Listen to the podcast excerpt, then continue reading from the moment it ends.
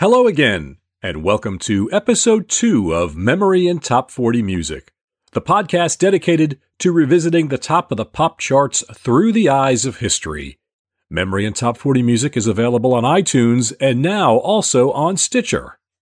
I'm Joe Williams, and I hope you'll enjoy what's in store for you on this episode. On Memory and Top 40 Music, we'll go back in time together using the Billboard charts to tell a few stories about the songs and the artists and hopefully strike up a memory or two, but also with an eye on what else was going on when these songs were hits. As a side benefit, I also hope you have an aha moment or two during the episode when you learn something interesting you didn't know before. I can tell you I've had more than a couple of those, so that makes it fun. And we'll be doing all this without playing the songs. Did you know music cannot be played on podcasts? So maybe that's a shade of an exaggeration, but in order to play any song on a podcast, we'd need at a minimum written permission from both the record company and the publishing company, representing the finished song as well as the original composition. It's all because of copyright laws, and the use of music in podcasts is an unsettled point of law that is subject to debate, or so the quote goes. So, other than imploring the right people to settle that point of law for us, we'll respect the rights of the songwriters and the performers. Instead, we'll spend our energies looking at the chart performance of the songs and their artists.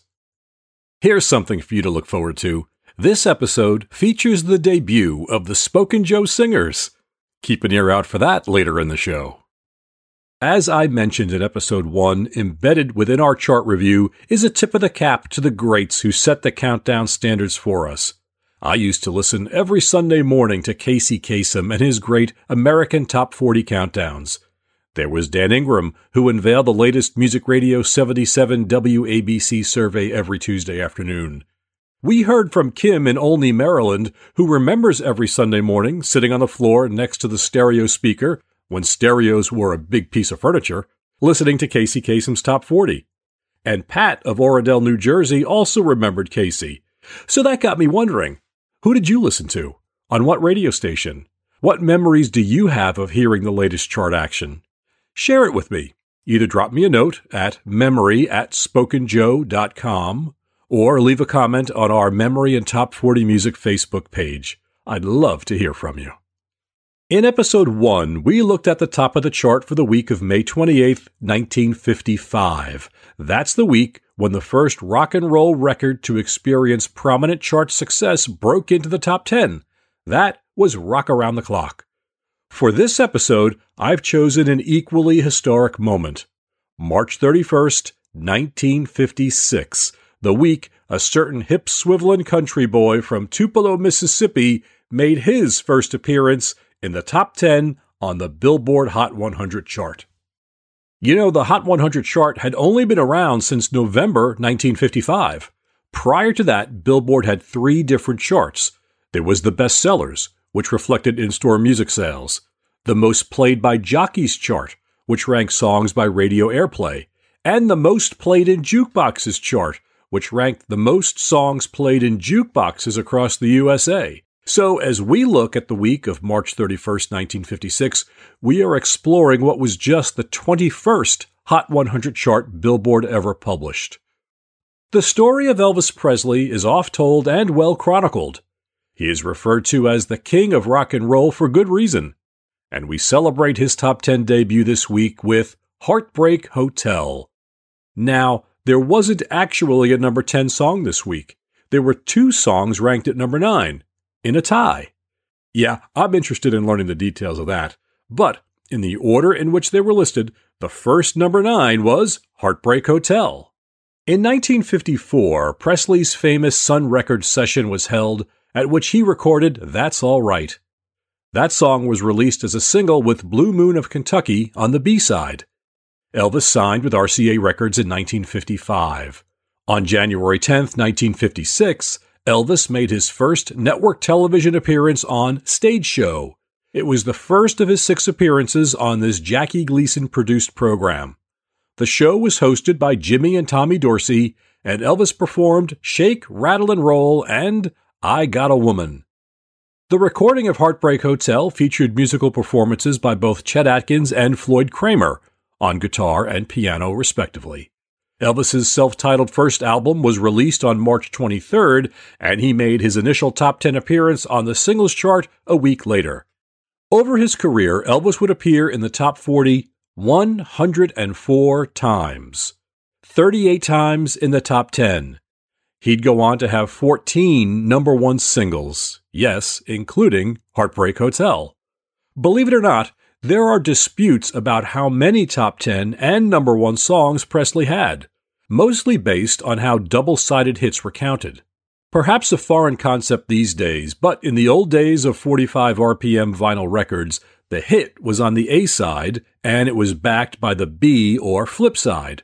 In Presley's case, his songs were so popular that many of his B-sides were as popular as his A-sides. Hey, by the way, who remembers the record store called Flipside in Closter, New Jersey? Heartbreak Hotel debuted on the Hot 100 at number 68 on March 3rd. It leapt 40 positions to number 28 the next week, then to number 21, followed by a jump up to number 11, and the next week into the top 10, its fourth week in the top 40. A couple of months later, Presley's at the time shocking hip gyrating performance of Hound Dog on The Milton Berle Show garnered plenty of attention, driving the kids wild but outraging the media and many adults. This just flamed the fires of his growing popularity and this wonderful thing we call rock and roll. Elvis Presley sold over 1 billion records worldwide. He was nominated for 14 Grammy Awards, winning three, he won the Grammy Lifetime Achievement Award at the age of 36 and, of course, famously served in the U.S. Army. Heartbreak Hotel itself would spend a total of 14 weeks in the top 10, including seven weeks at number one, reaching the top spot on May 5th, 1956. Heartbreak Hotel spent a total of 22 weeks in the top 40. In 1995, Heartbreak Hotel was inducted into the Grammy Hall of Fame and was also included in the Rock and Roll Hall of Fame's 500 songs that shaped rock and roll. By the time the song was dropping out of the top 40 in August, Elvis would have two songs in the top 40 I Want You, I Need You, I Love You, and Hound Dog, neither of which, by the way, reached number one. Later that year, Elvis would make his movie debut in Love Me Tender the first of his 33 film appearances. Elvis died on August 16, 1977. That day is one which continues to be marked annually with remembrances of Presley's life and career.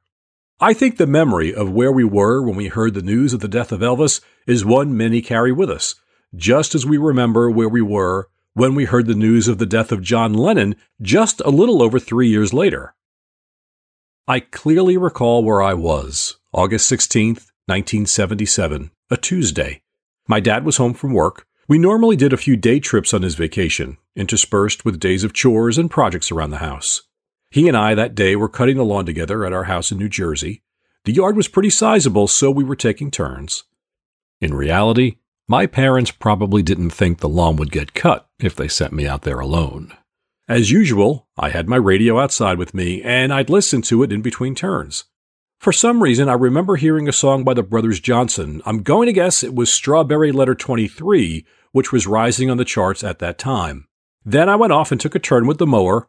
When I got back and handed the mower off to my dad, there was an Elvis Presley song being played on WABC. I remember thinking that was a little odd, as it wasn't a current or recent hit that they would normally be playing. My recollection is that I spun the dial to 66 WNBC and then to 1050 WHN, New York's country radio station, and both were also playing Elvis songs. When my father reached our handover spot, I said to him, Dad, I think Elvis Presley may have died. I probably pushed the mower faster than usual to get back to the radio, and when I did, there was confirmation that Elvis was dead. What are your memories of hearing the news of the death of the king? Share your memory of hearing that news, and I'll include a couple in an upcoming Memory and Top 40 Music episode. That email address again is memory at spokenjoe.com. Spoken Joe, that's me, Joe Williams. Spoken Joe, S P O K E N J O E, memory at spokenjoe.com. The King, Elvis Presley, one of two songs this week at number nine, with Heartbreak Hotel. While Elvis Presley was the king of rock and roll, our other number 9 song this week is by the king of rockabilly, Blue Suede Shoes by Carl Perkins. Perkins is up three notches from number 12 the prior week. A native of Tennessee, Perkins is a prime example of how blues, gospel, and country so heavily influenced early rock music. Perkins was also a Sun Records artist and had regional success with the song he wrote, Gone, Gone, Gone. But then he wrote Blue Suede Shoes, which was first released on January 1st, 1956. It first appeared on the Hot 100 on March 3rd at number 83, and the next week it skyrocketed 60 slots all the way up to number 23. Three weeks later, it was in the top 10, where it spent nine weeks, peaking at number 4 for two weeks in May. Here's a piece of info that completely surprised me Blue Suede Shoes was the only Carl Perkins record to reach not just the top 10, but the top 40 pop charts as well. Wow. But many artists covered songs from the pen of Carl Perkins, including the Beatles, who recorded Matchbox, Honey Don't, and Everybody's Trying to Be My Baby, and Johnny Cash recorded Daddy Sang Bass. I can recall a wonderful TV special which aired on Cinemax in 1986 Blue Suede Shoes, a Rockabilly Session. This was a program which had been recorded live in 1985 and featured the likes of George Harrison, Ringo Starr, Eric Clapton, Rosanne Cash, and Dave Edmunds performing alongside Carl Perkins. I found it a thrill to watch then, and in fact, I saw it again much more recently when PBS aired it in the fall of 2016. The 1980s fashion stood out a little bit more, but the music was as good as ever. Perkins' version of Blue Suede Shoes was included by the National Recording Preservation Board in the National Recording Registry of the Library of Congress in 2006. Carl Perkins has been inducted into the Rock and Roll Hall of Fame, the Rockabilly Hall of Fame, the Memphis Music Hall of Fame, and the Nashville Songwriters Hall of Fame. He also received a Grammy Hall of Fame award. Perkins died in January 1998 at the age of 65 in Jackson, Tennessee. At number 9, Carl Perkins and Blue Suede Shoes. This is Joe Williams, and you're listening to Memory and Top 40 Music as we look at the top of the charts from the week of March 31st, 1956. Holding steady at number 8 this week, Bill Haley and his Comets with See You Later Alligator. This song was written by Robert Charles Guidry, who worked under the name Bobby Charles. He also wrote Walking to New Orleans, which the late Fats Domino took to number 6 in August 1960. See You Later Alligator was included in the first rock and roll musical film, Rock Around the Clock, which featured Bill Haley and his Comets, as well as famous disc jockey Alan Freed, and it capitalized on the success of the hit song Rock Around the Clock from the year before. See You Later Alligator was also recorded by Roy Hall, who co wrote the song Whole Lot of Shaking Going On, which is best known for the rendition by Jerry Lee Lewis. Jerry Lee took that song to number three in 1957. See You Later Alligator had previously peaked at number six, where it spent three weeks. The song spent 15 weeks in the top 40, eight of those in the top 10. In fact, this was its final week in the top 10. See You Later Alligator was the last top 10 hit of Bill Haley's career. His biggest hit after this was 1958's Skinny Minnie, which would reach number 22 on Billboard's Hot 100. Haley and his Comets would be on the charts three more times in 1956. The song ROCK reached number 29 in April, Rip It Up, which made it to number 30 in September, and Rudy's Rock, which peaked at number 34 in November. Bill Haley died in February 1981. He was eventually inducted into the Rock and Roll Hall of Fame in 1987. The Comets were separately inducted into the Hall of Fame in 2012. Haley has a star on the Hollywood Walk of Fame. See You Later Alligator by Bill Haley and his Comets at number 8. It's time for our Memory Jogger feature, and in this episode, we'll take a special look at the life and career of Larry Elgart, Elgart was a jazz band leader and a saxophone player who died on August 29, 2017, at 95 years of age. Elgart's talent on the saxophone was evident at an early age, and at 15, he began playing in the big bands of Tommy Dorsey and Woody Herman. Later on, he and his brother Les started a band, but Larry Elgart made his mark when he met Bob Horn, who hosted a local Philadelphia TV show called Bandstand. Elgart and Charles Albertine co wrote what became the theme song for the program, a song they called Bandstand Boogie. Eventually, Dick Clark became host of the show. It went national and was renamed American Bandstand, and teenagers across the country danced to Elgart's Bandstand Boogie sound for years. This is the same song which Barry Manilow put lyrics to and recorded for his 1975 album Trying to Get the Feeling. Fast forward to 1982. Do you remember the Hooked On records of the early 80s? The Royal Philharmonic Orchestra's 1981 Hooked on Classics was an album featuring the works of famous composers such as Mozart and Beethoven, played to a modern beat. As a follow up, Elgart recorded Hooked on Swing. It was a medley of swing jazz hits such as In the Mood, Don't Sit Under the Apple Tree, Little Brown Jug, and Opus Number 1. Hooked on Swing was so popular that it became a top 40 hit, spending 12 weeks in the Hot 100, five of those in the top 40. It peaked for two weeks at number 31 in July 1982. Billed as Larry Elgart and his Manhattan Swing Orchestra, their album was a top 25 hit on the US charts. They even followed it up with Hooked on Swing 2. The late Larry Elgart, who brought us Bandstand Boogie and Hooked on Classics, is the focus of our memory jogger. Thanks for the music and the memories. I'm Joe Williams and let's turn our attention to the number seven song. The song at number seven made Frankie Lymon a household name. Why Do Fools Fall in Love by Frankie Lymon and the Teenagers. Lymon was born in Harlem in 1942, so he was not yet 14 when this song made the charts. This song would be the biggest hit that Frankie Lymon and the Teenagers had, they also hit the top 40 with I Want You to Be My Girl in the summer of 1956 and Goody Goody in 1957, the latter of which was co written by Johnny Mercer. Frankie Lymon and the teenagers went their separate ways in the fall of 1957, and neither had much success after that. Lymon's best selling solo effort was Little Bitty Pretty One, which only made it to number 58 in 1960.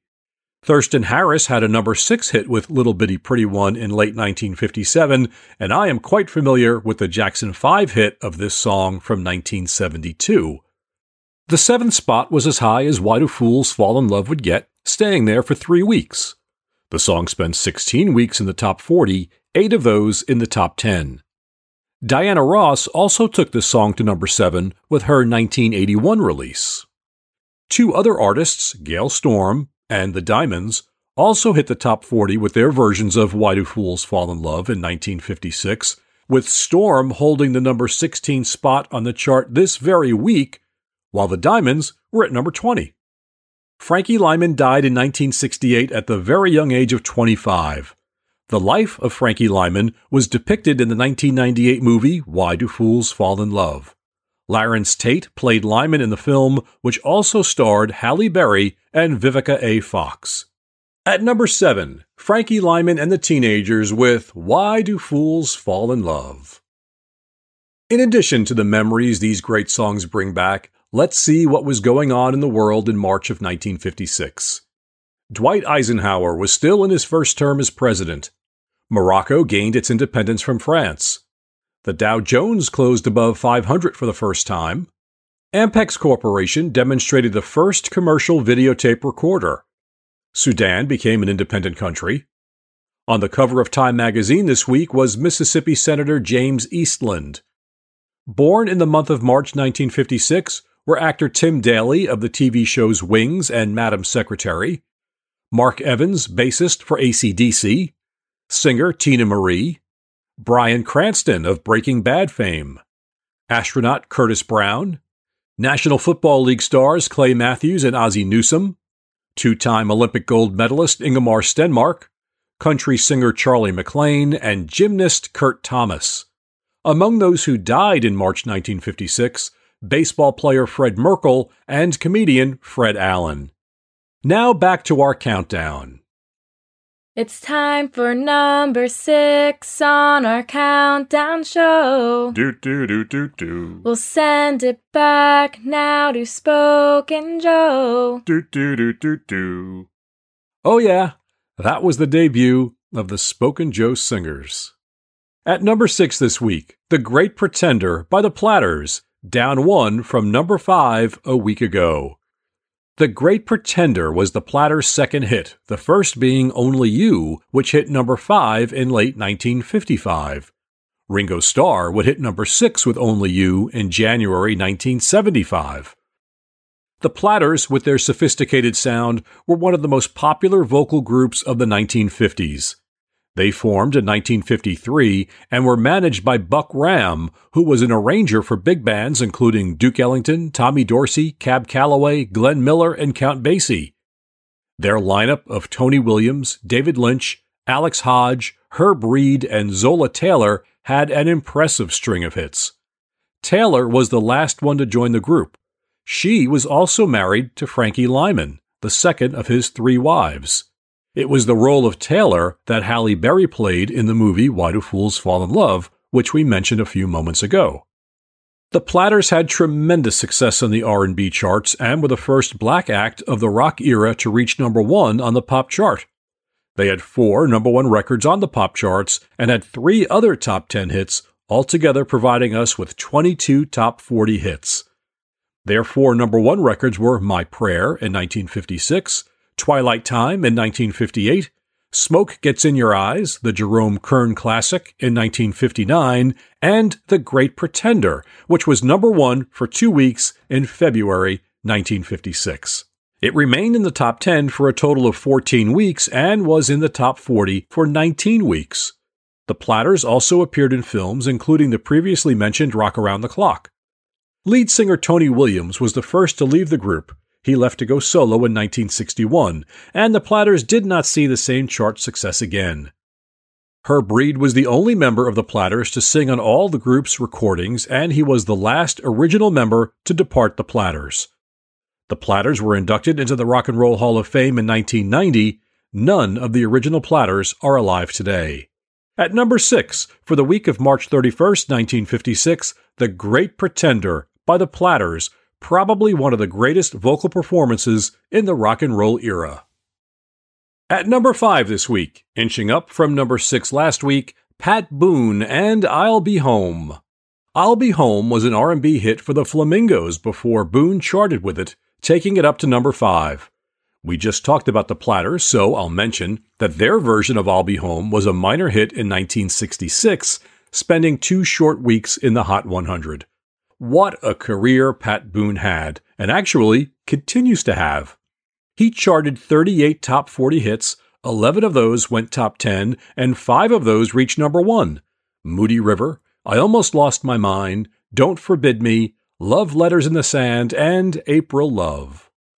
As his website says, Pat is a singer, actor, TV host, producer, songwriter, author, motivational speaker, TV pitchman, radio personality, record company head, TV station owner, sports team owner, family man, humanitarian, a man unafraid to air his views. According to Billboard, Boone was the second biggest charting artist of the late 1950s, behind only Elvis Presley, and was ranked at number 9 in its listing of the most successful top 40 artists 1955 to 1995. Boone still holds the Billboard record for spending 220 consecutive weeks on the charts with one or more songs each week. That's over four consecutive years in the charts without a break. When he was 23, Pat Boone began hosting his own half hour variety show on ABC television, and he was in a number of films, including Journey to the Center of the Earth. In 1997, Boone released In a Metal Mood, No More Mr. Nice Guy, a collection of heavy metal covers. In 2006, he released Pat Boone R&B Classics, We Are Family, featuring cover versions of 11 R&B hits, including the title track We Are Family and Soul Man. He was also majority owner of the American Basketball Association's Oakland Oaks in the late 60s. His daughter, Debbie Boone, spent 10 weeks at number one with her 1977 smash hit You Light Up My Life. As for I'll Be Home, it had an 18 week run in the top 40, 10 of those weeks in the top 10, peaking at number 5 for two weeks. March 31st being the first of those two weeks at number 5. Pat Boone's I'll Be Home in the number 5 position this week. So, what else was going on in the world of entertainment in March 1956? The Broadway hit My Fair Lady opened with the first of its 2,715 performances. John Ford's Western The Searchers, starring John Wayne, was released in March and was the top grossing film the week of March 28th. Another movie released in March was Rock Around the Clock, and Rebel Without a Cause was re released, earning Oscar nominations for Sal Mineo and Natalie Wood. The top five TV shows of the 1955 56 TV season were, starting with number five, The Jack Benny Show, Disneyland, The Ed Sullivan Show, I Love Lucy, and The $64,000 Question. I'm Joe Williams, and you're listening to the second episode of Memory and Top 40 Music, and we are taking a walk through the top of the chart from the week of March 31st, 1956. Holding steady at number four this week was No Not Much by the Four Lads.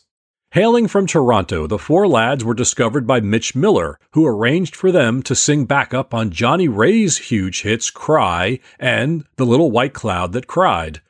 That led to their own recording contract, and their first single was The Mockingbird, which didn't have success until re recorded and re released, hitting number 32 in December 1958.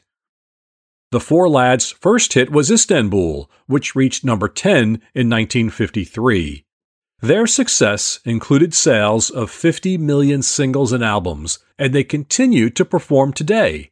Frank Busseri, one of the group's founders, is the lone remaining original member of the Four Lads. The Four Lads were inducted into the Canadian Music Hall of Fame in 1984. No Not Much spent 19 weeks in the top 40, 12 weeks in the top 10, peaking at number 3 on April 14th.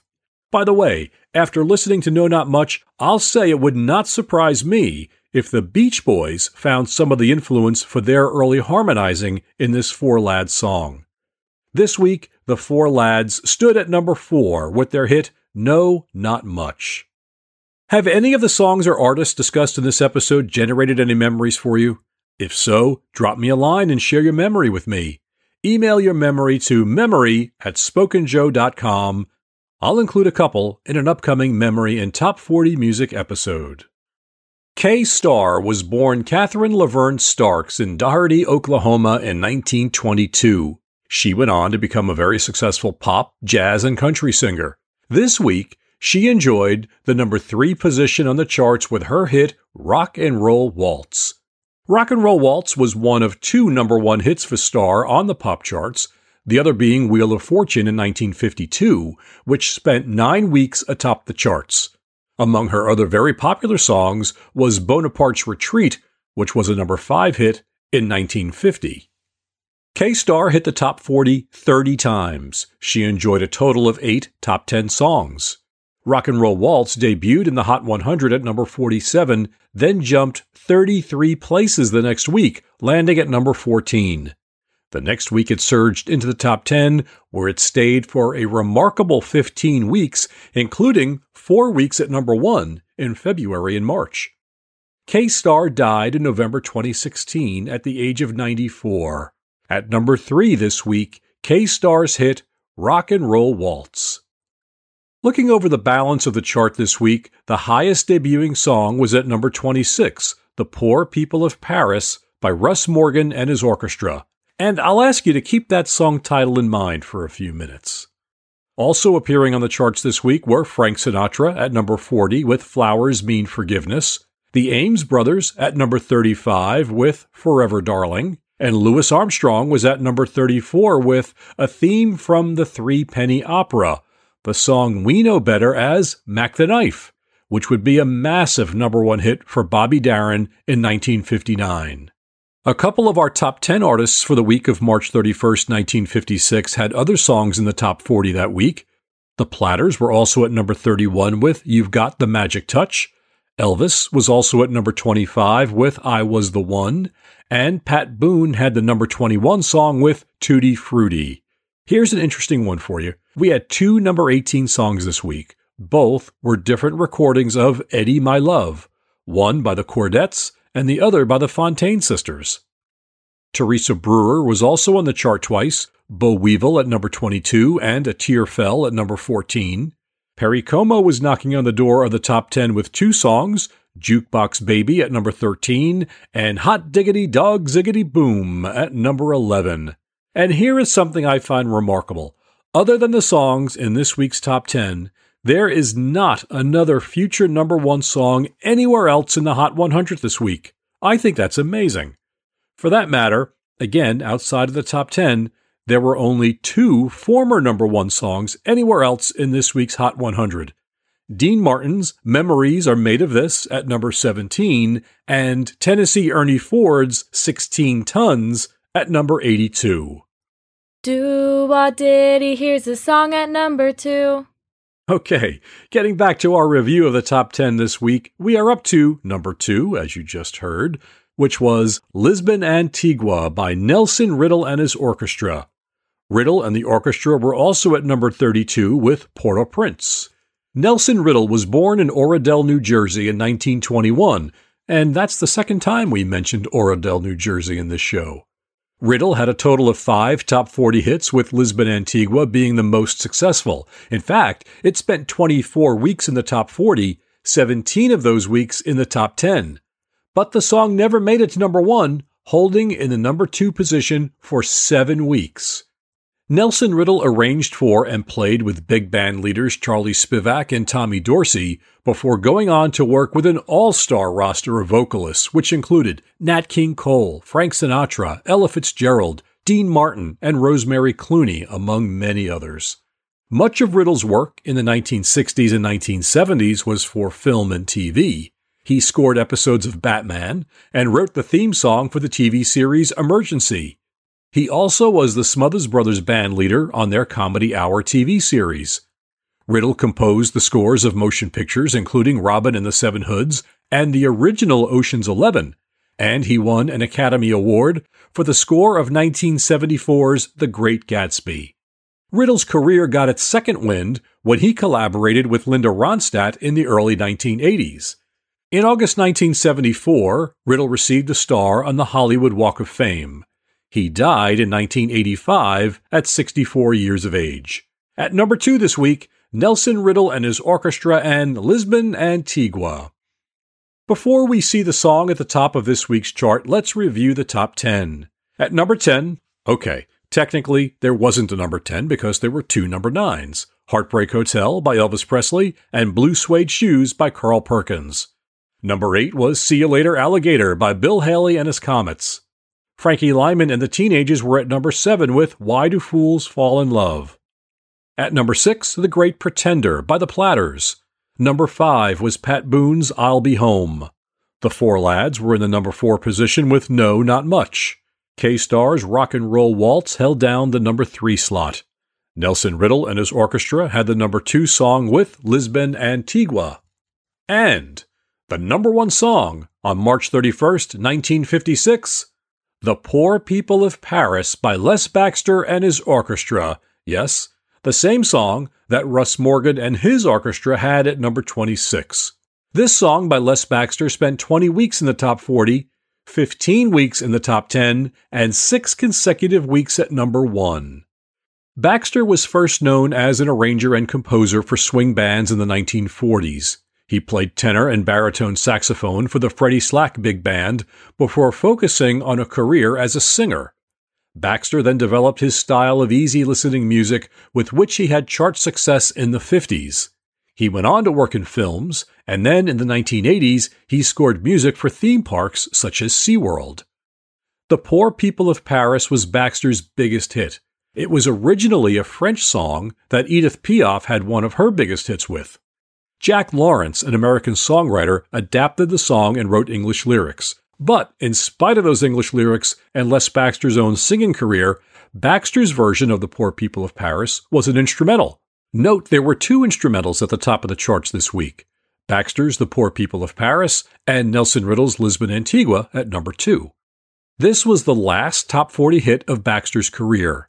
The Poor People of Paris, which had knocked Kay Starr's Rock and Roll Waltz out of the top spot a week earlier, would rest atop the charts until Elvis would dethrone Baxter on May 5th with Heartbreak Hotel. The Poor People of Paris by Les Baxter and his orchestra, number one for the week of March 31st, 1956. And that's it, the top 10 songs for the week of March 31st, 1956. I focused on this particular chart in our second episode of Memory and Top 40 Music, as it was the week that Elvis Presley first appeared in the top 10. As discussed at the outset, copyright laws prevent us from playing these songs in the podcast. I listen to them all on YouTube, and I'm certain they are available through the variety of music streaming services. Episodes of Memory and Top 40 Music are available on iTunes and Stitcher. Please subscribe so that new episodes will be automatically downloaded as soon as they are released. And don't forget to give us a rating. And while you're at it, hop over to our Memory and Top 40 Music Facebook page, facebook.com slash spokenjoe, and like us there. Thanks for listening. I'm Joe Williams. I'll be back with episode 3 of Memory and Top 40 Music, which will actually be a special episode dedicated to the late Tom Petty. Until then, thank you.